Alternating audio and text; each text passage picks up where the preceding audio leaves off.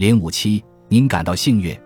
养老金存活概率和退休支出，除了我们已经讨论过的存活概率，如何分配您退休后的资源，取决于您对长寿风险的容忍度。我们的意思是什么呢？如果您担忧长寿风险，您就留下更多的资源；但是，如果您愿意承受长寿风险，您可以留出更少的资源。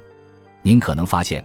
我们刚才讨论的问题需要一些权衡，类似于您在建立养老资产组合时可能会碰到的风险收益问题。在讨论资产组合时，如果您能容忍更高的风险，您的投资可能有别于风险厌恶型投资者，您可能获得更高的投资回报。但这一次，风险是您将活到高龄，您需要容忍的并不是年龄本身，而是随机的、不确定的预期余寿。